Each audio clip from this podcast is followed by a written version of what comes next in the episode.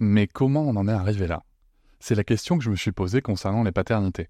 Pour y répondre, je vous propose de découvrir la BD Papa Sapiens, qui raconte l'histoire des pères à travers les âges avec humour et les chouettes dessins de Sévanie. Elle va paraître le 6 juin prochain. Vous pouvez la précommander dès maintenant et avoir un cadeau idéal pour la fête des pères. Alors rendez-vous dans votre librairie préférée ou dans les liens en description de l'épisode ou sur mes réseaux sociaux. Avec quelqu'un qui a dit que je peux pas jouer aux poupées et après j'ai. Bienvenue sur Papatriarcat, le podcast qui réfléchit la parentalité au XXIe siècle en essayant de l'affranchir du modèle patriarcal. Le 14 octobre 2023, j'ai eu le plaisir de participer à la fiesta organisée par le Wonder Family Gang. Un événement autour de la parentalité avec bien entendu euh, des ateliers euh, très participatifs, euh, des marques, des boutiques et aussi la possibilité de visionner des documentaires réalisés par la plateforme On. Vous savez, la plateforme qui a été créée par F. Simonet. Sur On vous pouvez retrouver tout un tas de documentaires engagés féministes sur la parentalité notamment, mais pas que. Autour de la diffusion de ces documentaires, On Suzanne a organisé des tables rondes sur lesquelles j'ai eu l'honneur soit d'animer, soit de participer, et je vous invite à écouter aujourd'hui l'un des échanges. Dans cet épisode, vous allez découvrir une table ronde pour parler de faire famille autrement. Comment est-ce qu'on peut inclure, comment surtout est-ce qu'on peut penser la parentalité et les situations parentales en dehors du modèle hétéronormé? Un enjeu aujourd'hui pour toute notre société. Je vous souhaite une très bonne écoute. Bonjour à toutes et à tous. Je suis ravie d'être là aujourd'hui pour cette toute dernière table ronde qui va clôturer du coup euh, la première édition de ce festival qui s'appelle Faire famille autrement. Et euh, pour ce, talk qui va durer, je pense, une trentaine de minutes, j'ai le plaisir d'être avec euh, trois invités assez extraordinaires que nous on adore chez On Suzanne. je vais vous laisser vous présenter les filles. Peut-être on peut commencer par toi, Léa. en quelques mots, qui tu es, ce que tu fais et de qui est composée ta famille, s'il te plaît. Alors moi, je m'appelle Léa. Euh, ma famille est composée de ma femme, Capucine, et de ma fille, Liv, qui sont devant moi. C'est rare que je parle en face d'elle. Et euh, j'ai un compte Instagram qui s'appelle LéaCR, sur lequel je donne pas mal de conseils sur euh, l'homoparentalité, la PMA. J'édite aussi des livres à destination des couples de femmes. J'accompagne de manière globale les personnes dans leur parcours PMA. Bonjour, moi je suis donc Bertie Zabo. Ma famille est composée de ma femme Laurette et de nos deux enfants, Jules qui a 14 ans et Lily qui a 10 ans, que Laurette a eu avec son ex-femme. Du coup, je suis Belle Mamoun et euh, je suis créatrice de lingerie. Voilà. Et moi, j'appelle Aline Laurent Maillard. Je suis euh, journaliste et euh, créatrice de, autrice de podcasts et de livres. Dans lequel je parle beaucoup du fait que je suis non-binaire, asexuelle et aromantique et célibataire. Et donc, je viens, je, ne suis pas en couple. Euh, donc, mon enfant est quelque part gardé par des amis. La complexité euh, supplémentaire. Euh, et, j'ai fait notamment un podcast qui s'appelle Bienvenue bébé. Bienvenue avec un point médian, puisqu'on y parle de genre. Voilà, de comment est-ce qu'on peut déconstruire, élever son enfant de façon non pas non-genrée, mais créative vis-à-vis du genre. Merci à vous trois en tout cas. Pour commencer un petit peu ce, podcast et cette table ronde, j'avais envie qu'on puisse commencer par parler de la norme, puisque euh, même nous, on a appelé cette table euh, faire famille autrement. Donc, si autrement, ça veut dire que euh, bah, on se détache de quelque chose et de cette norme justement. Je voulais donc qu'on revienne un petit peu sur ça pour savoir quelle est la norme dominante, de quoi on parle et comment vous vous en êtes sorti en fait justement de ça. Est-ce qu'il y a eu un moment déclencheur Est-ce que ça a été une révélation ou pas du tout très naturel? J'avais envie de vous entendre peut-être sur ça justement. Alors de mon côté, euh, bah, pour moi, la norme euh, et ce que je m'imaginais, en tout cas jusqu'à mes 16 ans, c'était euh, bah, un papa, une maman, des enfants, un labrador. Et à mes 16 ans, j'ai découvert en fait que j'étais lesbienne. Je savais pas du tout. Je n'avais eu aucun signe avant-coureur, si je puis dire. donc voilà, je suis un peu tombée de haut. Mais ce qui a été le plus difficile pour moi, ça n'a pas été d'accepter ça, ça a plutôt été le fait de me dire, ok, je, sors justement de cette idée un peu magique d'avoir un enfant euh, un peu comme ça, euh, par l'opération du Saint-Esprit. Euh, je me réveille un matin, oh j'ai la nausée, tiens, je vais faire un test de grossesse. Voilà, ça a été ça qui a été très difficile à déconstruire pour moi. Et c'est à ce moment-là, en fait, que le déclic s'est opéré que j'ai commencé à avoir ce côté, je sors de la norme et je me rends compte qu'en fait, il y a plein de possibilités. Ça s'est pas fait en une seconde, ça a été un processus euh, quand même assez long et difficile pour moi. Euh, mais aujourd'hui, euh, je suis très très heureuse de ce chemin parcouru euh, et voilà et d'avoir fait euh, vraiment euh, famille autrement. Trop bien, un grand merci. Est-ce que les filles voulaient peut-être ajouter quelque chose sur cette question de, de normes et votre point de vue? Oui, moi à la base, je pensais jamais avoir d'enfants. Je crois que depuis que je suis toute petite, je disais au monde entier que vraiment les enfants, c'était pas pour moi. C'était génial, euh, très bien chez les autres. Mais vraiment, le fait d'avoir un enfant, je sais pas, c'était pas, c'était pas pour moi. Et alors, rencontrer une femme qui avait déjà des enfants, c'était même pas envisageable. Enfin, je me disais, ça n'arrivera pas. Et bon, bah, j'ai rencontré Laurette, qui était arrivée avec ses deux enfants. Et en fait, ouais, c'est formidable. Enfin, et c'est très mignon.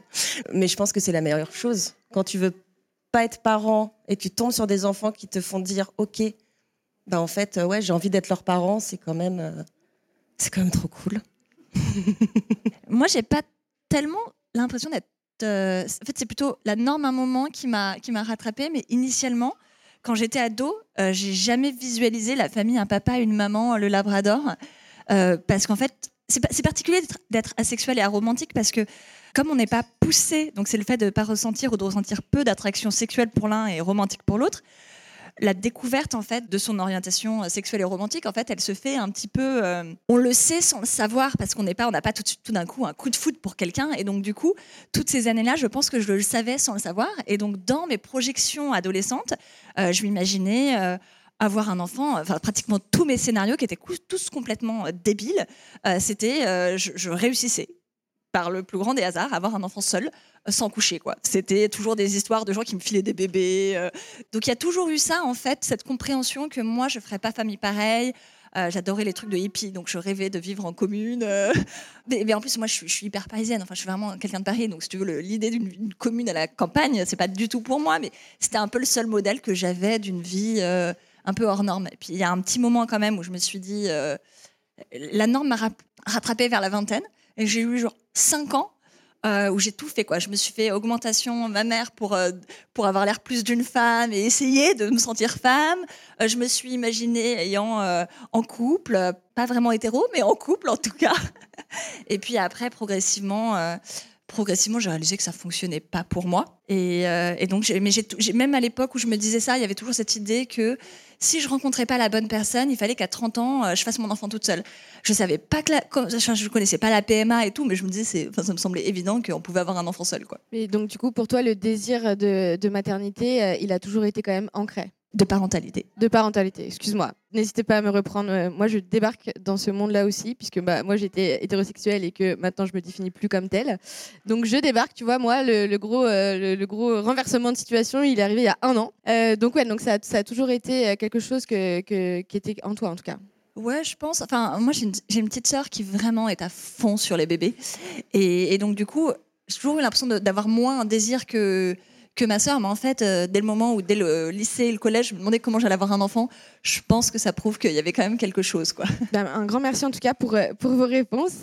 Et euh, une, une autre question que j'avais, c'était est-ce que justement, sortir de cette norme, est-ce que est-ce que y a quelque part encore de la violence, même en 2023, en fait, de la confrontation à cette grande puissance hégémonique dans laquelle on vit?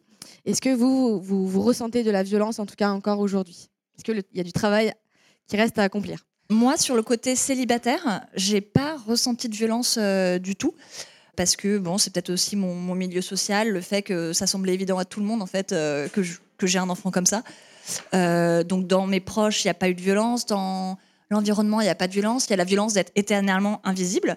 Hein, dès qu'on ouvre un livre, qu'on lit un site internet, c'est toujours le papa, la maman. Au mieux les, les deux parents. Même dans les livres qui se disent woke, on a juste droit à un petit encadré pour montrer qu'ils sont bien woke en disant genre euh, parfois les parents, les enfants ont qu'un seul parent. D'accord, donc vous intégrez les lesbiennes, mais vous n'intégrez toujours pas les célibataires. Mais c'est d'ailleurs euh, aussi ce qui s'est passé lors de l'ouverture de, la PMA euh, aux femmes cis célibataires. C'est c'est juste que personne n'avait ne pensait qu'il y en aurait autant. En fait, tout le monde a été pris de, enfin tout le monde, le gouvernement, voilà, a été pris de court. Mais en fait, c'est juste qu'on nous oublie constamment. Donc la violence, elle est là. Pour moi, la vraie violence que je, que je vis réellement, c'est être parent non binaire. Et ça, c'est hyper chaud parce que moi, du coup, j'ai fait un podcast avant qui s'appelait Free From Desire, qui parlait de mon parcours de personne asexuelle et qui se finissait sur euh, voilà mon, mon enfant qui était euh, qui était né à l'époque, enfin qui venait de naître. Et du coup, j'ai pris la parole dans plein de, plein de médias. Et notamment, j'étais dans Bliss. Et c'était la première fois, en fait, vraiment que, de, parce que c'était sur Instagram, parce que euh, j'avais vachement de gens qui me connaissaient, qui me suivaient, qui suivaient aussi ces posts, c'est la première fois que j'ai vu les commentaires. Parce que sinon, je regarde pas les commentaires. Et là, c'est pas juste que je voyais les commentaires, les gens me taguaient pour dire Mais non, mais Aline, euh, elle est super. Et en fait, du coup, j'ai vu tous les commentaires, et même sur Bliss, en fait, il n'y avait jamais eu. euh, elle a été un peu désemparée, Clémentine, parce qu'elle avait jamais eu, en fait, de, autant de haine dans ses commentaires. Genre vraiment, c'est la première fois où je elle crois qu'on s'en souvient très bien avec Bertie, puisqu'on écoute Bliss, je crois, toutes les deux, et j'étais euh, effarée de voir euh, tout ce qui se disait. Ouais, c'était extrêmement violent avec des gens qui m'ont dit euh, le, le cauchemar de tous les parents queer, je vais appeler la DAS, quoi. Je, je vais appeler les services sociaux, ce qui est le cauchemar de tous les parents. Et c'était pas parce que j'étais célibataire, c'était pas parce que j'étais asexuelle, c'est parce que j'ai osé dire que je ne voulais pas utiliser le mot maman pour me décrire. Et ça, ça a fait vriller les gens. Sortir de la binarité papa-maman, c'est genre euh, inconcevable pour, euh, pour beaucoup, beaucoup de personnes. Et pour moi, ça, c'est la, la violence que je. Dans le faire famille autrement, pour moi, c'est mon identité de genre qui pose problème plus que, plus que tout. Comment tu luttes contre ça? J'ai de la chance, je suis hyper bien placée, c'est-à-dire que c'est mon métier, en fait, tout mon temps libre, enfin mon temps libre, mon temps de travail est passé euh, à euh, lire tout ce qui peut être, tout ce qui a trait au genre dans la parentalité, dans, dans, dans l'éducation, l'apprentissage du genre, etc. Donc je suis hyper, hyper formée sur ces questions. Donc déjà, être formée, ça permet d'avoir les... Ça prend énormément de temps, hein. c'est toujours une charge, moi ça me fatigue, c'est toujours une, une charge qui, qui nous incombe en fait de montrer aux autres qu'on est normal. À la crèche, là, euh, Joe a changé de crèche. Et euh, le personnel, la directrice, quand on a fait le, le rendez-vous euh, en amont de la rentrée, a été euh, hyper, euh, hyper au taquet. Je lui ai dit, euh, on n'utilise pas le mot maman, je suis non-binaire, machin. Elle m'a posé des questions sur la PMA célibataire. Hyper intéressée. J'en ai mais alors vraiment, ça pose aucun problème. Dans la crèche précédente, on m'appelait soit Aline, soit le parent. Et ça pose aucun problème. Et bien, mine de rien, quelques jours, une semaine avant l'entrée, elles ont demandé est-ce qu'on a un rendez-vous en préalable avec le psy de la crèche pour se préparer. Et, mais ça venait vraiment d'une bonne, d'une bonne volonté. Mais en fait, du coup, moi en plus, j'étais en plein déménagement et tout, donc il a fallu que je prenne euh, trois heures de mon temps pour venir. Et ils se sont trouvés, je pense, un peu, un peu couillons, parce qu'en fait, euh, qu'est-ce que je. Je veux dire, ils m'ont posé des questions, je leur ai répondu. Ils ont commencé en me disant non, mais parce qu'on pense que euh, souvent les gens. c'était pas comme vous qu'ils ont dit exactement, mais c'était un peu le sous-entendu de genre les gens comme vous sont un peu. c'était pas leur terme encore une fois, mais l'idée c'est agressif quoi. Que on veut tout le temps se défendre, qu'on prend tout mal. Et du coup, j'ai dû leur dire en fait. euh, en fait, non, je pense pas. Je pense qu'en fait, la raison pour laquelle vous avez si peu de parents euh, LGBTQ+ dans votre crèche, alors que vous êtes dans un coin hyper LGBTQ+ avec des, des arcs-en-ciel peints sur le, mur devant la mairie, sur, sur le trottoir, c'est que en fait, les parents sont dans le placard souvent à la crèche. Et je, je leur disais, en fait, moi, toutes les personnes non binaires qui viennent me parler, les parents non binaires qui viennent me parler, sur Instagram, il y en a aucun qui est out. Il n'y en a aucun qui est out à la, crèche. Enfin, je- on parle sur tout ça, mais euh, après, c'est un peu différent, j'imagine, quand, on grandit. Et, euh, et du coup, c'était juste absolument lunaire que je leur ai dit que tout se passait bien, qu'il n'y avait aucun problème, qu'on m'ait quand même fait venir pour me poser des questions, qu'il a fallu que je leur rappelle. Mais encore une fois, je suis hyper privilégiée, c'est mon métier, quoi. Donc du coup, j'avais toutes les réponses. Je leur ai euh, limite euh, genre cité des, des études et des trucs comme ça.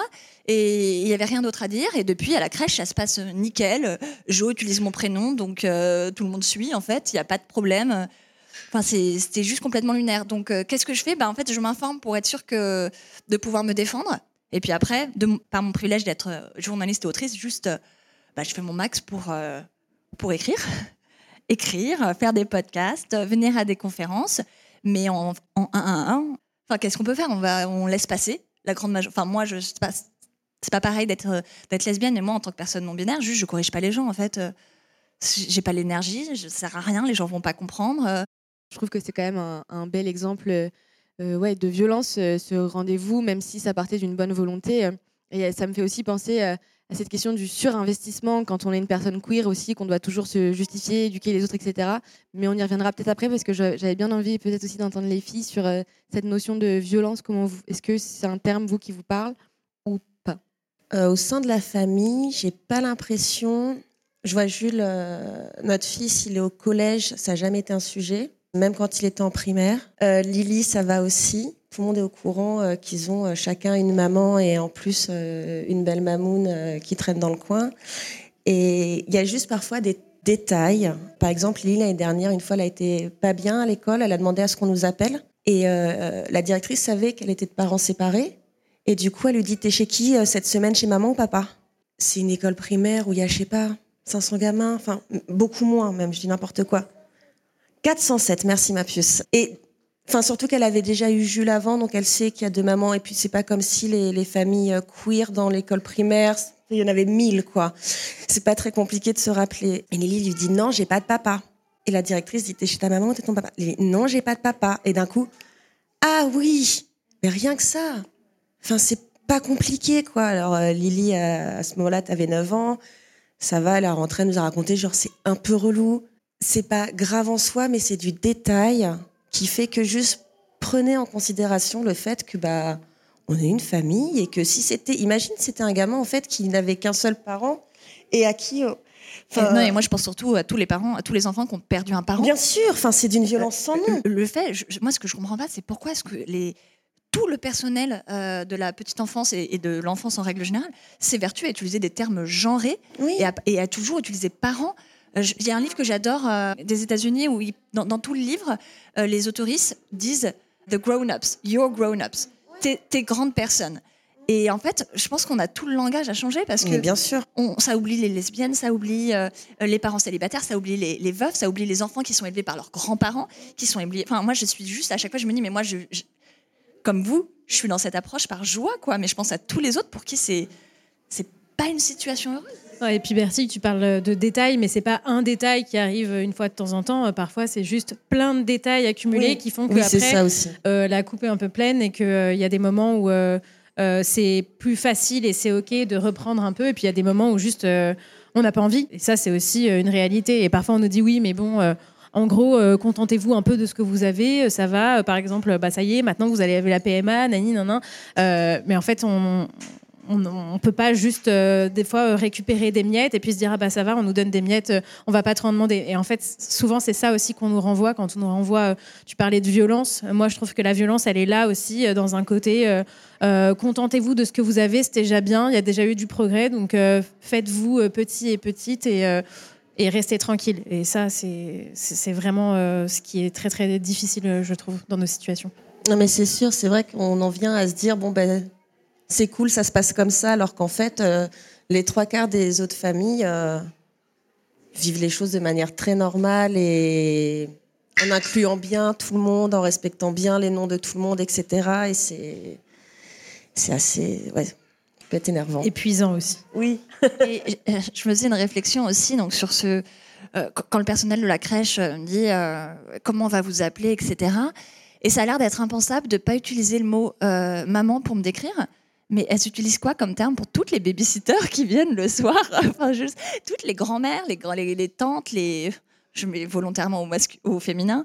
Euh, je- En fait, c'est ça que je comprends pas. C'est juste pourquoi est-ce que le personnel n'arrive pas juste à utiliser les prénoms ou les noms que veulent euh, les personnes au collège, bien évidemment, on ne parle pas de ça, mais genre euh, pour, les, pour des enfants, en fait, c'est hyper important de nommer correctement les personnes.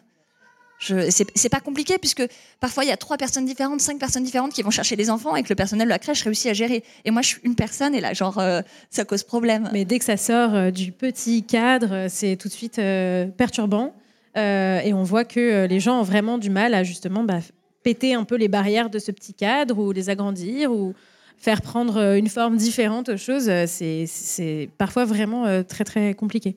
Ouais, non, c'est sûr, c'est compliqué. Et on, est en train de faire, euh, nous, Shamsen, un documentaire sur le coming out, justement. Et je parlais avec une autrice qui s'appelle Marie-Clémence et qui me disait, et il y a aussi quelque chose qui est genre, euh, qui prend tellement d'énergie, c'est justement ça, c'est de devoir, en fait, faire un coming out trois fois par jour, en fait, pour euh, rappeler ça, en fait, à ces personnes qui ne, soit ne font pas l'effort, soit, voilà, ne, savent pas. et en fait, ça prend une charge mentale folle, que ce soit pour. Euh, elle- parce qu'elle elle est en couple avec une femme, donc elle était euh, pour moi ou pour ma femme et même pour les enfants. En fait, c'est ça finalement. C'est l'enfant qui doit même faire un coming out devant la directrice parce que de nouveau, en fait, euh, elle s'est pas adaptée ou même elle fait juste pas attention, quoi. Donc, et c'est pour ça, je pense que la violence, peut-être que elle est tellement aussi ancrée comme ça. En permanence que peut-être qu'on on- à la fin on, s'y accoutume mais c'est triste en fait quoi et, euh, et, je, et je pense que, que oui la grande majorité des gens ont- je pense que c'est de la peur en fait derrière C'est ça qui est encore plus flippant. Enfin, moi, qui du coup me fait encore plus flipper, c'est de savoir que ces gens, les gens qui n'arrivent pas justement à pousser les cases, c'est bah, parce que ouais, c'est de l'ignorance, de la peur, quoi. Et souvent, la peur, elle est nourrie par euh, la, méconnaissance. Euh, c'est pour ça aussi que je trouve que le travail de visibilisation euh, de nos familles, de nos parentalités est super important. Parce que nous, on a vu autour de nous, en tout cas, plein de personnes qui étaient bah, justement dans cette peur, dans cette ignorance et méconnaissance de ces schémas familiaux qui sortent de la norme. Et bah, une fois qu'ils ont eu notre exemple, qu'ils ont vu que chez nous, ça se passait bien, que notre fille allait bien, que voilà, tout roule, ça aide aussi beaucoup. Donc je trouve ça euh, super nécessaire, euh, ce côté euh, visibilisation et prise de parole, comme le disait Aline. Ouais, mais alors, en fait, c'est pas à nous de faire ce boulot.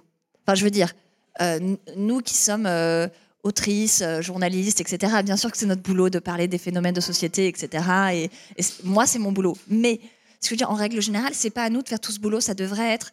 C'est écrit dans la loi, en fait. Juste, euh, euh, on n'est pas censé discriminer à la fois les enfants ou à la fois les, parents euh, en fonction de leur genre, de leur orientation sexuelle, etc. Donc, à partir d'un moment, il faut que le personnel scolaire, éducatif, soit formé. Les formations, elles existent, mais juste, on, le sait que trop bien, elles n'ont pas lieu. Elles n'ont pas lieu, que ce soit l'éducation au genre, à la sexualité, aux relations, je ne sais comment on l'appelle, pour les enfants. Je crois que la moyenne, il devrait y avoir 36 heures par, euh, dans la scolarité. En moyenne, il y en a 3. sur les parents, le professionnel n'est pas formé du coup aux autres familles. Ça, c'est encore un autre truc. Et donc, du coup, il y a, y a- zéro connaissance, il y a zéro effort. Et ça, c'est juste pas normal. Cette visibilisation, en fait, elle devrait faire partie des formations auxquelles on, mais même pas on le droit, parce que c'est souvent ça les formations sur le genre. Ça devait être une formation obligatoire, progressivement, de tous les profs pour rappeler quelles sont les familles qui existent en fait. Juste, ça devrait être aussi simple que ça, et de montrer des signes aussi pour permettre aux parents de faire leur coming out. Parce que c'est ce que je disais, moi, les commentaires que je reçois de personnes non binaires et trans, c'est déchirant. C'est-à-dire que c'est des gens qui vivent une violence d'être mégenrés constamment parce que ces parents n'ont pensent que ça pourrait leur être euh, nuisible ou être nuisible à leur enfant. Et ça, c'est pas normal. On peut pas accepter que pour des parents, ça soit une souffrance d'aller déposer leur enfant à la crèche, à la maternelle, à l'école. Et c'est vrai que tu me fais penser en parlant euh, de l'école de manière générale. Je repense à un truc, Jules, du coup, est en troisième. C'était l'année dernière, je crois, en cours d'SVT, le fameux programme sur la reproduction. Et là, c'est le drame. Ton fils te fait réciter sa leçon, et bah, un papa et une maman ont un rapport. Il y a un bébé, on accouche par voie basse, et la césarienne, c'est vraiment si c'est la catastrophe. Et là, j'ai fait waouh, ok, chérie. Alors, euh, on va reprendre les bases. ça va pas du tout. Euh, j'ai déjà, tu devrais dire des parents.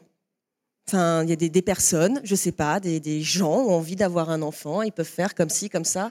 Et Jules m'a dit, bah, j'ai essayé de lever la main, j'ai essayé de le dire, et la prof m'a dit c'était trop spécifique. C'est chaud, quoi. Mais, mais c'est chaud, mais déjà, c'est la, façon dont on apprend la reproduction aux enfants, c'est des parents veulent, enfin, un papa et une maman veulent avoir un enfant.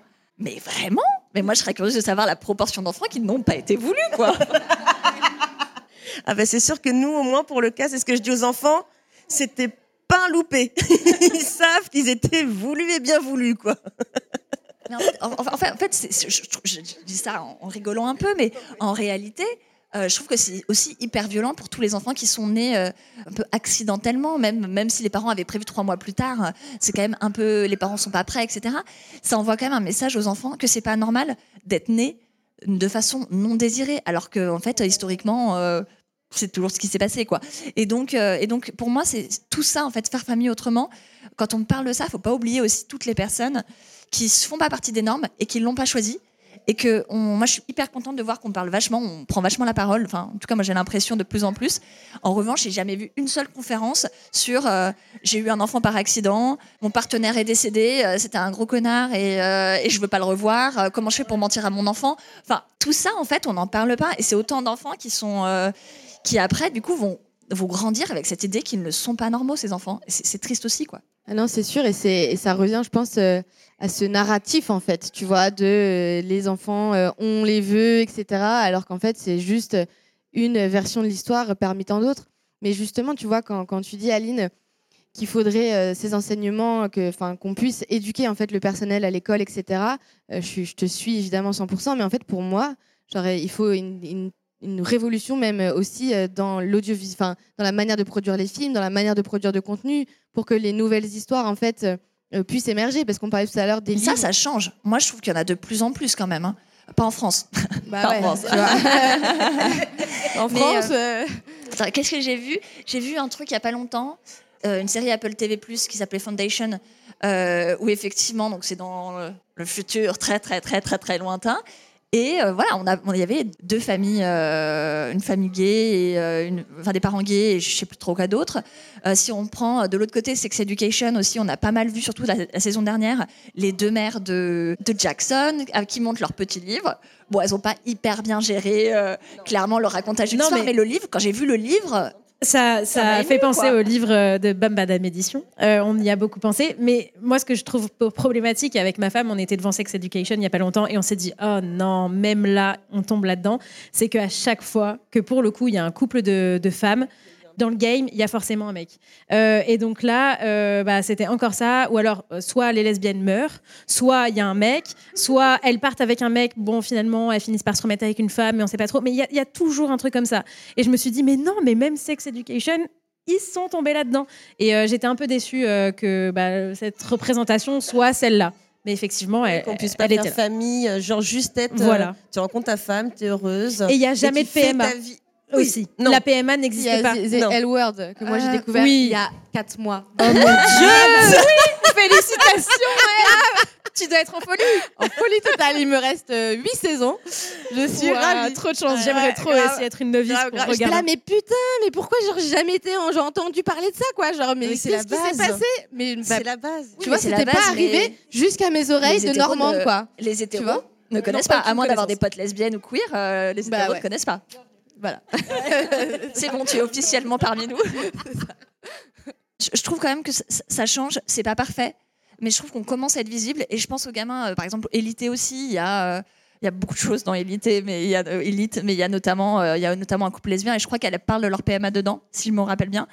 Donc ça commence, on commence à voir quelque chose. En tout cas, les ados aujourd'hui en voient et peut-être pas ne savent peut-être pas comment euh, comment les enfants sont arrivés et peut-être que c'est arrivé par des euh, chemins euh, euh, voilà détournés mais en, en attendant euh, c'est des, Oui, des gens qui voient que c'est possible C'est beaucoup plus riche que ce qu'on avait Voilà, nous. enfin, ça c'est rien à certain. voir. Et c'est plus fluide aussi. Enfin, ils savent qu'il n'y a pas un spectre euh, précis et que tu peux jongler, avancer, voir comme tu veux et voilà. Et que tout est limite- possible. à la limite j'ai envie de te dire euh, le fait qu'il y ait des mecs de temps en temps ça permet aussi de rendre visibles les, les bisexuels et les pansexuels et, et toutes les personnes fluides et c'est pas mal aussi hein, parce qu'à notre époque euh, on avait des lesbiennes où il y avait rien Non, c'est clair, mais euh, tu vois, moi, je, je déplore aussi que bah, moi, j'ai un fils qui a 3 ans, donc on lit pas mal d'histoires, et que euh, pour le coup, je trouve que là, dans, enfin, en tout cas, dans les livres d'enfants français aujourd'hui que tu achètes dans les librairies, etc., mais là, c'est niveau zéro, quoi, ou alors je les ai pas trouvés. Les éditions On ne compte pas pour du beurre. euh, elles font des super trucs.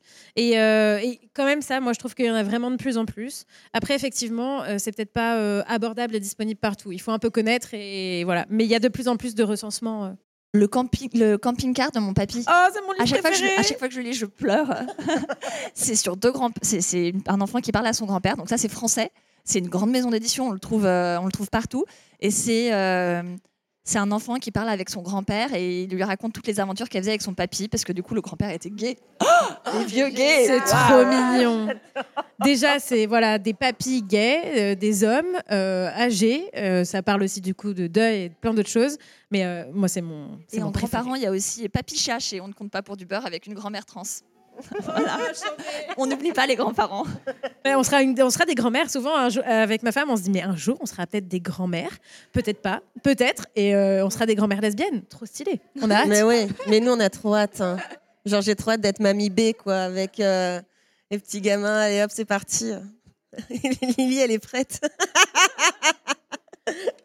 Non, mais c'est sûr, en tout cas, c'est ce que je remarque aussi, c'est euh, c'est c'est- voilà, c'est aussi encore une fois, justement tout à l'heure, on a évoqué très très rapidement ce, surinvestissement, en tout cas, euh, quand euh, on s'identifie comme personne queer, bah, c'est justement aller chercher du contenu qui nous ressemble, c'est aussi éduquer les gens autour de nous, alors que c'est pas forcément notre place, sauf qu'aujourd'hui, je vois pas comment est-ce que les, cho- les choses peuvent vraiment changer sans ça, malgré tout. Et du coup, et je parlais avec justement donc Marie Clémence pour Coming Out, et elle me disait que elle, vraiment, même dans l'éducation avec ses enfants, elle avait l'impression de se surinvestir parce que, en fait, c'était deux fois plus dur aussi quand, euh, si jamais ça se passait mal, qu'elle avait peur que les autres autour d'elle lui tombent dessus et lui disent, bah voilà, tu vois, hum, CQFD, ça ne fonctionne pas, quoi. Donc, du coup, elle se mettait une, grosse pression et, parfois c'était un peu difficile aussi, euh, et qu'avec le temps on apprenait à composer. Quoi. Mais est-ce que c'est quelque chose que vous ressentez aussi? Moi, je sais que oui. Surtout en place de. Vu que je ne suis pas euh, mère à la base des enfants, que je suis arrivée après, je sais que c'est une place euh, où je me sens. euh, me suis longtemps sentie euh, très observée sur est-ce que. Enfin, le rôle de la belle-mère, c'est un peu le rôle ingrat. hein. C'est. Voilà. On n'est jamais très, très bien vu à la base. Mais au final, ouais, je me suis mis beaucoup de pression à être sur tous les fronts, à tout gérer, à tout savoir, connaître tous les noms de tous les doudous de Lily, enfin voilà, d'être au taquet. Et puis en fait, après, tu let it go au bout d'un moment, et tu trouves juste euh, ta propre place à toi et la place que les enfants te laissent, et c'est quand même euh, vachement mieux. Mais ouais, très très observé, franchement. Hey, it's Danny Pellegrino from Everything Iconic. Ready to upgrade your style game without blowing your budget? Check out Quince. They've got all the good stuff shirts and polos, activewear, and fine leather goods, all at 50 to 80% less than other high end brands. And the best part? They're all about safe, ethical, and responsible manufacturing. Get that luxury vibe without the luxury price tag. Hit up quince.com slash upgrade for free shipping and 365 day returns on your next order. That's quince.com slash upgrade. Moi, au départ aussi, euh, pas longtemps, mais j'ai eu un peu ce truc-là. Et très, très vite, euh, ça m'est passé. Parce que je trouve que déjà, euh, quand on devient parent, on a vite déjà cette pression de devoir bah, s'occuper de ses enfants correctement, etc. Et je me suis dit, en fait, si tu t'en rajoutes, si tu en rajoutes euh, globalement à la famille, euh, on va pas s'en sortir. Euh, et j'étais aussi euh, très vite très assurée dans mes choix, dans, ma famille, dans la façon dont on avait fait famille. Je me suis sentie très très très vite à l'aise et je me suis dit en fait même si quelqu'un me dit ah mon dieu mais c'est parce que t'es lesbienne et t'es avec une femme que ton enfant il y a ci ou il y a ça. En fait je me suis dit que si on me disait ça ça ne m'atteindrait absolument pas. Donc à partir du moment où voilà j'ai pris conscience de ça je me suis dit en fait meuf arrête de te coller la pression. Voilà juste euh, deal avec ta pression euh, de, de daronne euh, habituelle ce sera bien bien suffisant. Et, euh, et voilà, je, je me sens un peu euh, euh, inattaquable sur ce sujet-là. Je sais que ce qu'on pourrait me renvoyer euh, me glisserait dessus. Donc à partir de là, euh, pour moi, c'est passé. Ouais, non, moi je m'en fiche absolument. Aline, euh, bam. J'adore. non, non, euh, non, non. euh, Il y a plein de moments où je me dis les parents vont penser que je suis euh, un mauvais parent parce que je, je suis du genre à laisser mon enfant euh, vadrouiller partout. Euh, j'ai peur que les gens m'embêtent sur ça.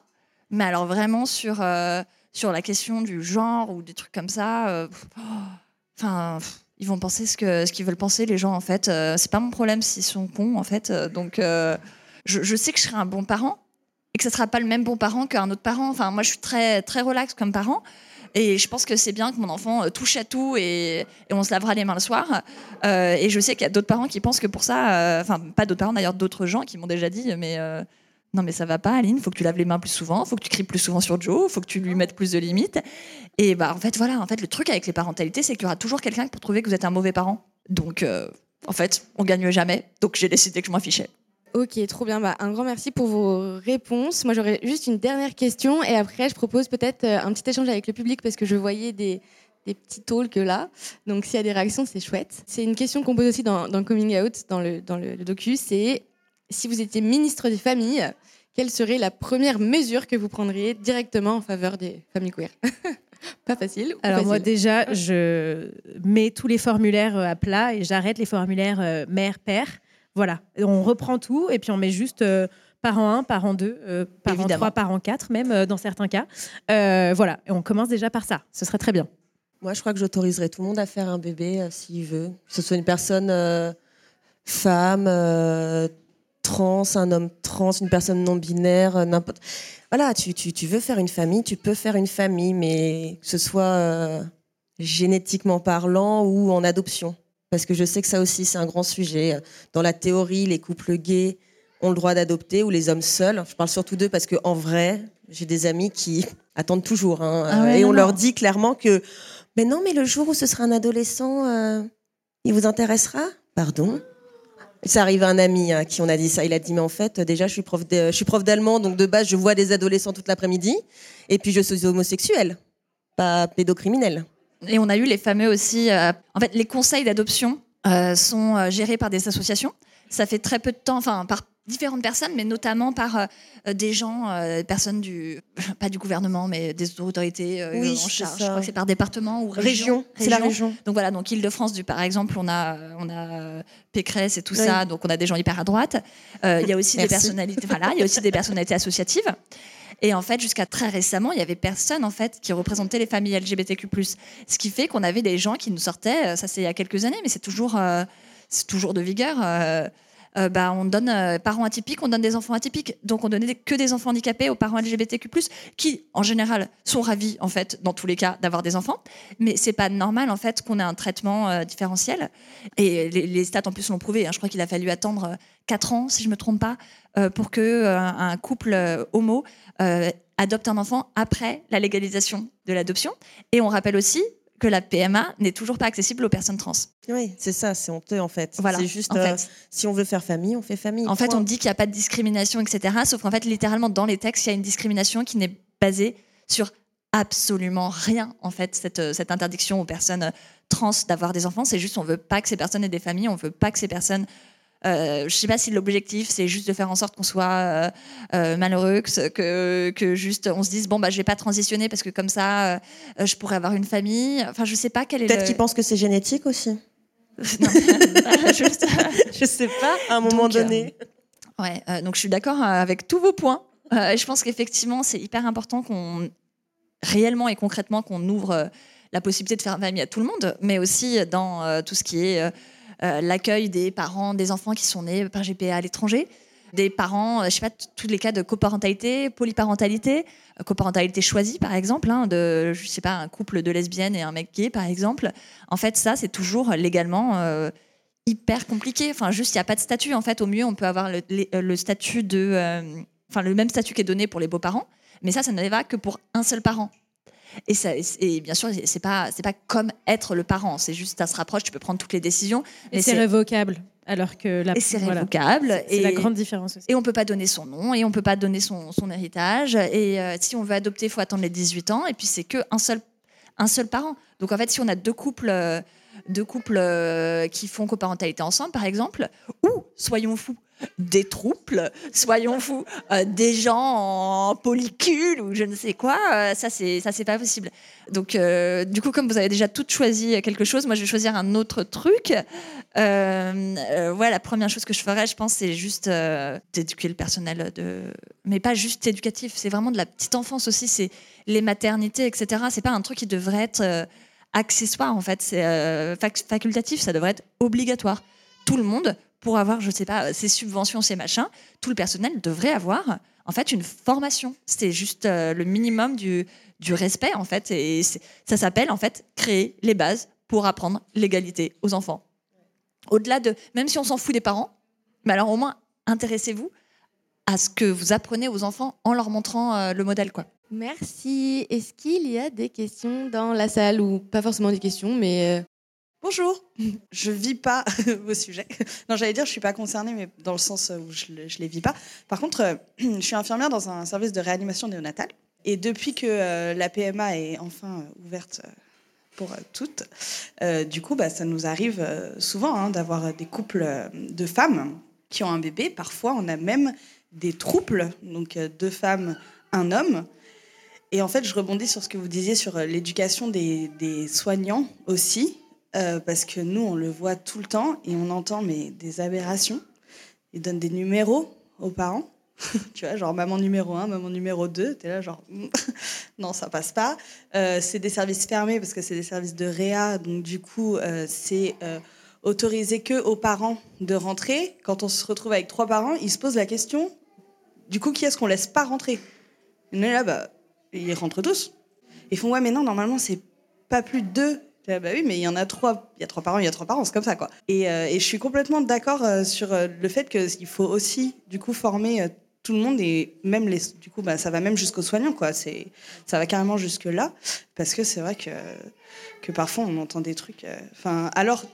Je suis hétéro et je suis avec un mec, et, enfin on est dans une famille genre complètement euh, classique.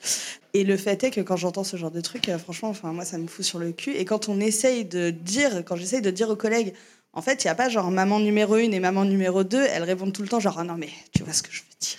Non, mais déjà, merci d'essayer. Euh, parce que c'est hyper euh, soutenant pour nous euh, qu'il y ait des personnes, même pas concernées, donc de très bonnes personnes alliées, qui nous aident aussi là-dedans et qu'on n'ait pas, euh, nous, à faire ce travail qu'il y ait juste des personnes qui trouvent ça normal et qui disent euh, Ok, euh, peut-on faire autrement C'est déjà Ouais. super. Donc, merci pour ça. Ouais, et du coup, bah, comme nous, on ne vit pas ça, par contre, c'est quelque chose qu'on essaye de transmettre à notre fille. Et euh, du coup, merci pour les recos de bouquins. Surtout que la mienne, c'est une- vraiment une grosse fanatique de bouquins. Et nous, celui qu'on lui lit, mais du coup, je voulais avoir votre avis là-dessus, parce que comme moi, je suis en dehors de ça, je ne sais pas vraiment si au final, ça va ou pas. Mais nous, on lui lit un bouquin qu'elle aime beaucoup qui s'appelle euh, Toutes les familles de mon village. Ouais, il est très cool celui-là. Ok. Enfin, moi, je le trouve cool.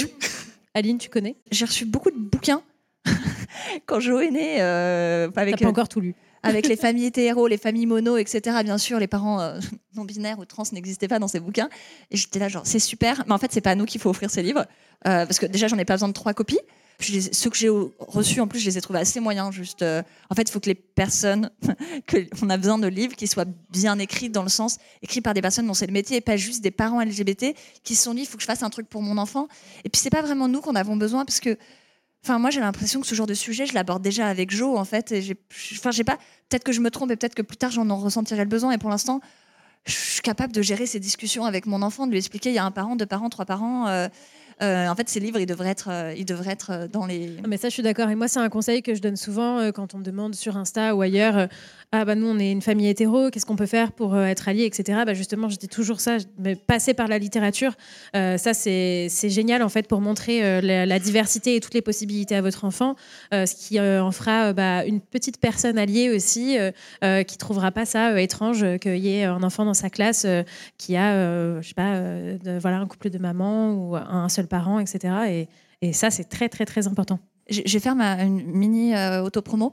Dans euh, Bienvenue bébé, on a un épisode euh, qui est dédié à la littérature. Donc là, c'était plutôt sur euh, comment apprendre aux enfants qu'on n'a pas nécessairement un garçon et une fille, c'est pas deux êtres qui vivent sur des planètes différentes.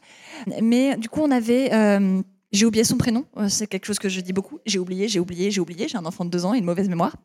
Euh, enfin bref, euh, une des, co-créatrices de On ne compte pas pour du beurre, qui a parlé en fait de son métier, de comment ses livres étaient distribués, de pourquoi est-ce qu'elle faisait ça. Donc si vraiment le sujet de la littérature inclusive, ça vous intéresse et de la façon dont, elle est reçue par les enfants et les adultes, où est-ce qu'elle est placée dans les bibliothèques, pas dans les bons rayons, bah, je, vous je vous le recommande cet épisode. Je voulais juste revenir sur ce que tu disais sur l'hôpital. Moi, quand j'ai accouché, j'ai fait appel à une doula. euh, parce que bah, quand on, j'allais pas accoucher seule et euh, en fait se pose la question quand on est célibataire de qui on amène avec soi sauf que bah, on a le droit à une seule personne pendant toute la période qu'on passe à l'hôpital. Moi, j'y ai passé sept jours, parce que euh, Jo, Jo avait décidé de prendre son temps pour sortir, donc voilà, j'en ai attendu trois jours. Et en fait, le truc, donc voilà, j'avais fait appel à une doula qui, du coup, était aussi là pour s'assurer que personne ne m'appelle maman pendant l'accouchement, pour que euh, personne ne genre euh, Jo euh, à la naissance, qui pour moi aurait été triggering, quoi. Genre, ça aurait été, ça m'aurait gâché mon moment. Et donc ça, ça a super bien fonctionné d'avoir une personne qui jouait l'allié. Et vraiment, juste, je, je- je- le répète, hein, mais c'est hyper important d'avoir des alliés. Donc, si vous êtes euh, pas concerné, bah, n'hésitez pas à en parler. Après, en revanche, le problème d'avoir que deux personnes, c'est que pendant six jours, quoi, je, à un moment, j'ai fait rentrer ma sœur en scred euh, parce que bah, déjà ma mère, ça faisait que genre euh, ma mère de 65 ans. Heureusement, j'ai une mère à la retraite, donc qui peut se permettre d'être avec moi. Mais si j'avais pas de mère à la retraite, plus j'ai qu'un seul parent, pour le coup, euh, pas volontairement. Comment est-ce que je me serais organisée en fait Bah, tu peux pas avoir pendant six jours des potes qui viennent.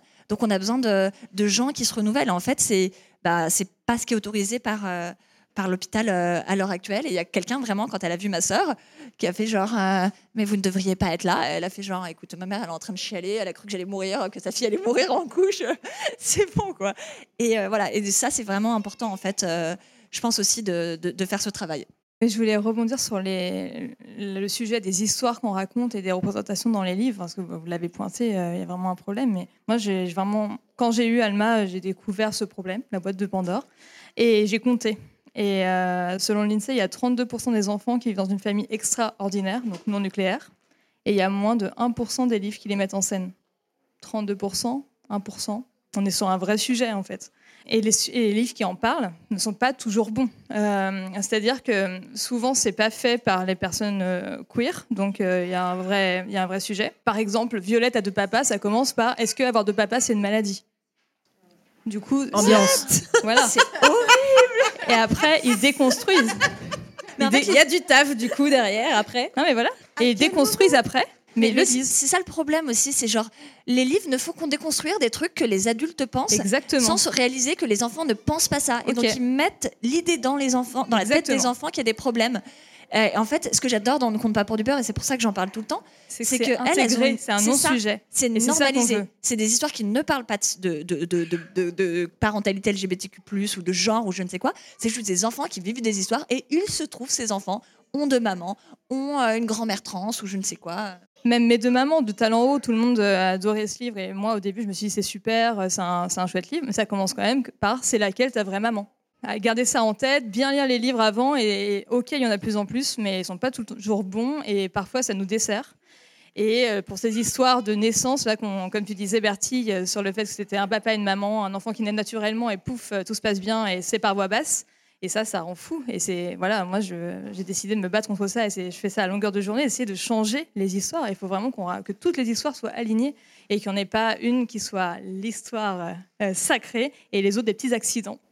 Mais- Ouais. Mais ça, on a, on a le pouvoir sur la façon dont on raconte les histoires, et c'est quelque chose aussi dont fait. plusieurs personnes parlaient dans mon podcast justement de comment est-ce que, encore une fois, c'est un travail qui qui nous incombe, mais pas que pas que nous personnes euh, LGBTQ+ aussi euh, aussi pour les parents hétéros. Il y a plein de façons dont on peut avoir un livre qui est pas ouf ouf et euh, changer l'histoire. Et en fait, les six premières années, euh, à moins d'avoir un enfant prodige, euh, les six premières années, on a un certain contrôle qui permet de réécrire nous-mêmes les histoires Mais nous, pour les ouvrir. Voilà. Mais mais j'aimerais bien que les livres changent pour eux aussi et les on autres. est d'accord. Les moldus, comme je les Mais en attendant, Je sais que souvent pour les enfants euh, de mes sœurs, euh, de potes ou quoi, quand on doit acheter un livre, avec euh, Laurette, on va choper directement un livre avec euh, une famille queer ou quoi que ce soit. On ne laisse pas le choix en fait.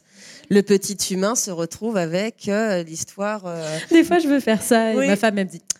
Ouais, Ah non, mais moi, Ah, je... si, si. l'eau, à chaque fois, elle y va. Elle dit Oh, bah tiens, il y avait euh, ma maman, tu sais, où ça commence par euh, Moi, je vis avec une maman super forte. Je sais plus comment ça s'appelle. Et tu vois, la meuf, elle est tatouée, machin. Je fais Eh, voilà. Ah ouais, il est charmé. Oui, celui-là, bah, je, je crois qu'on l'a. On l'a offert plein de fois. tu ma maman je- est bizarre. Oui, ma maman est bizarre, voilà. Et tu sais, t'es là, genre, allez hop, bonne lecture. Mais euh, euh, justement, je crois, que, ça y est toujours dans le podcast, ou peut-être que ça a été coupé. Il y avait cette question de. Enfin, je, pense que je suis pas la seule à parfois avoir peur qu'on me prenne encore une fois pour cette militante euh, qui, qui, qui en fait toujours trop parce que je viens que avec des livres avec des familles euh, queer. Et, euh, et, la personne que j'avais interviewée, dont je me rappellerai après la table ronde du prénom et du nom, elle, me disait Mais en fait, si vous offrez le livre et que les gens sont pas contents, demandez-leur pourquoi. Et, euh, et en fait, ils vont se retrouver complètement. Complètement démunis en fait parce que c'est juste une histoire qui représente en plus enfin moi à chaque fois je me dis bah c'est juste ça, ça me ressemble quoi. Donc ça aidera ton enfant à comprendre ma famille. Et, euh, et vraiment je pense qu'il faut qu'on arrête d'avoir honte d'offrir des cadeaux euh, LGBTQ+ quand on est euh, LGBT, LGBTQ+ parce que si nous on le fait pas en fait qui va le faire? J'espère que ma femme t'entend. et puis euh, et puis voilà quoi. Enfin je sais qu'après les enfants ils sont contents de les avoir et on s'en fout en fait s'il y a des parents qui sont pas contents et qui nous prennent pour des relous en fait on est relous quoi parce qu'en fait on veut l'égalité Waouh.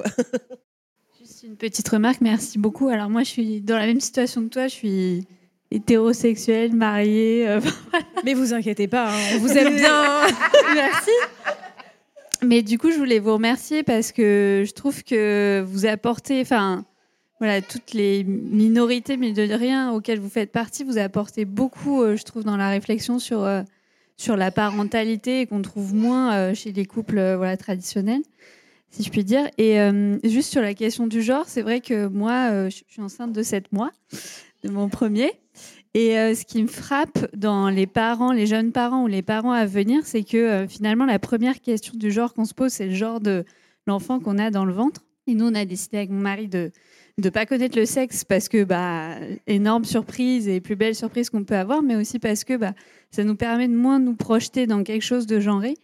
Et en fait, en en parlant, je me suis rendu compte que c'était un choix qui était très peu euh, courant et euh, qu'il y a énormément de parents, du coup, qui veulent connaître le sexe de l'enfant avant Et même beaucoup de parents qui m'ont dit, mais en fait, je sais pas comment vous faites parce que moi, euh, je j'aurais pas pu me projeter sinon.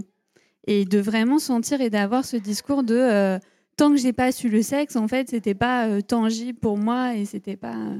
Donc je trouve que c'est déjà le premier conseil à donner avant même la naissance de l'enfant, c'est de dire aux gens, mais enfin. Enfin, attendez votre enfant, quel que soit le sexe, et laissez-vous cette liberté de, de découvrir, parce que même par suite, ça vous aidera à, à l'élever de manière plus ouverte. Quoi je vais refaire mon autopromo, du coup je suis un peu obligée parce que c'est le point de départ de mon podcast Bienvenue bébé. Et effectivement, euh, je dédie un, épisode entier sur cette question de euh, connaître le sexe euh, avant la naissance, avec des statistiques qui effectivement sont absolument hallucinantes. Je ne pensais pas que j'étais si minoritaire de ne pas vouloir connaître le sexe. Ça a un impact, on s'en doute, mais finalement il y a très peu d'études qui ont été faites dessus. Et c'est un des points lorsque j'ai... lorsque j'ai fait mon podcast où j'ai eu le plus galéré. Je ne comprends pas, ce sujet n'intéresse personne il y a pratiquement, on a trouvé des études, hein, à force de chercher sur Internet, on a trouvé des études, certaines assez vieilles, euh, genre une trentaine d'années. Et en fait, c'est un point noir, c'est juste quelque chose dont personne ne parle. Quand je cherchais sur Internet, euh, je trouvais rien. Euh, dans les études scientifiques, pratiquement rien aussi. C'est comme si alors que, alors que c'est hyper récent en fait de connaître le sexe de, l'enfant. Hein. C'est, je veux dire, c'est, je veux dire, à l'échelle de l'humanité, les parents ont toujours réussi à se projeter sans ça, sauf depuis 40 ans. Euh, donc voilà, si ça vous intéresse, euh, je crois bien que c'est le seul contenu en français sur le sujet. Je voulais juste rajouter un truc. Quand avec euh, mon mec, on, a commencé à se poser ce genre de sujet, à parler à notre fille, dont on voulait parler à notre fille très tôt, parce qu'elle a un peu plus de deux ans. Une des raisons pour lesquelles on s'est dit que c'était utile, c'était pas juste aussi parce que on voulait l'éduquer à être tolérante et à ce que sa norme, en fait, ce soit le tout. Mais c'est aussi parce qu'on s'est fait la réflexion qu'on s'est dit que si ça se trouve, elle, en fait, en grandissant, ça se trouve, elle va aimer les femmes ou tout le monde. Ça se trouve, elle va pas se considérer femme. Et en fait, euh, on s'est dit, si jamais euh, c'est quelque chose qui lui arrive, on ne veut pas qu'elle pense que c'est qu'il y a quelque chose qui va pas chez elle. Et en fait, nous, on s'est dit qu'on voulait pas que pour elle, ce soit un, un événement qu'il faut qu'elle prévoie, genre de nous le dire, par exemple. Ah ben, la représentation, c'est super important. Ouais, j'ai un peu le seum euh, parce qu'il a fallu une hétéro pour rappeler quand même un des points les plus importants de genre. oui, c'est pas que pour nous les parents, c'est aussi pour les enfants, qui, que les enfants sachent qu'ils peuvent euh, être qui ils veulent. Voilà. non, mais c'est très important de pouvoir se, voir des représentations. Enfin, moi, je sais que j'ai grandi dans une famille euh, super, c'est horrible de dire ça, mais ouverte. Comme si c'était genre waouh et c'est pas pour autant que euh, j'ai pas attendu, euh, attention, breaking news, mes 27 ans, euh, pour dire, by the way les gars, ça fait 5 ans que je vis à New York et j'ai quelque chose à vous dire. et, et ouais, alors qu'en fait, on m'a dit, bah, avec tes parents et tes sœurs, il n'y a pas de... Oui, mais quand même, quand t'as pas les représentations, tout ça, moi, à chaque fois, je dis, j'ai grandi avec la seule représentation, c'était Josiane Balasco dans Gazon Maudit, que j'ai trouvé top. Hein. Du de mes 7 ans, franchement, j'ai beaucoup aimé Josiane Malasco. Mais ça fait quand même peu de représentation. Donc, quand tout petit, tu as les livres, tu as les histoires, tu as les séries, tout ça, bah, d'un coup, tu te dis, OK, c'est vraiment possible. Et c'est pas juste une histoire dans un coin. Quoi. Moi, en vrai, c'est ce que j'aime aussi. Euh, c'est le petit côté euh, militante en moi. Mais c'est ce que j'aime dans le fait que euh, notre fille, à l'école, quand on va la chercher, elle crie Ouais, il y a mes deux mamans bah, Parce qu'en fait, pour au moins tous les enfants de sa classe, c'est la petite graine de ah euh, on peut être euh, un couple de femmes on peut être bah, voilà des, parents euh, LGBT la petite graine elle est plantée déjà dans la tête d'enfant tout petit et je me dis bah voilà on est des petites semeuses de graines. Ça va beaucoup avec la PMA aussi. Mais on est des petites semeuses de graines comme ça. Et, et voilà ça me ça me ravit un peu je dois l'avouer Trop bien. Et eh ben, un immense merci en tout cas pour votre temps et votre présence, à vous trois et aussi euh, à vous toutes et tous. Et puis, ben, une, une bonne soirée et à très vite euh, pour de nouvelles aventures. Merci.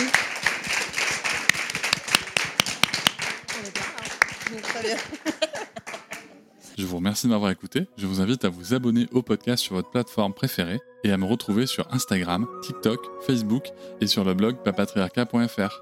À bientôt!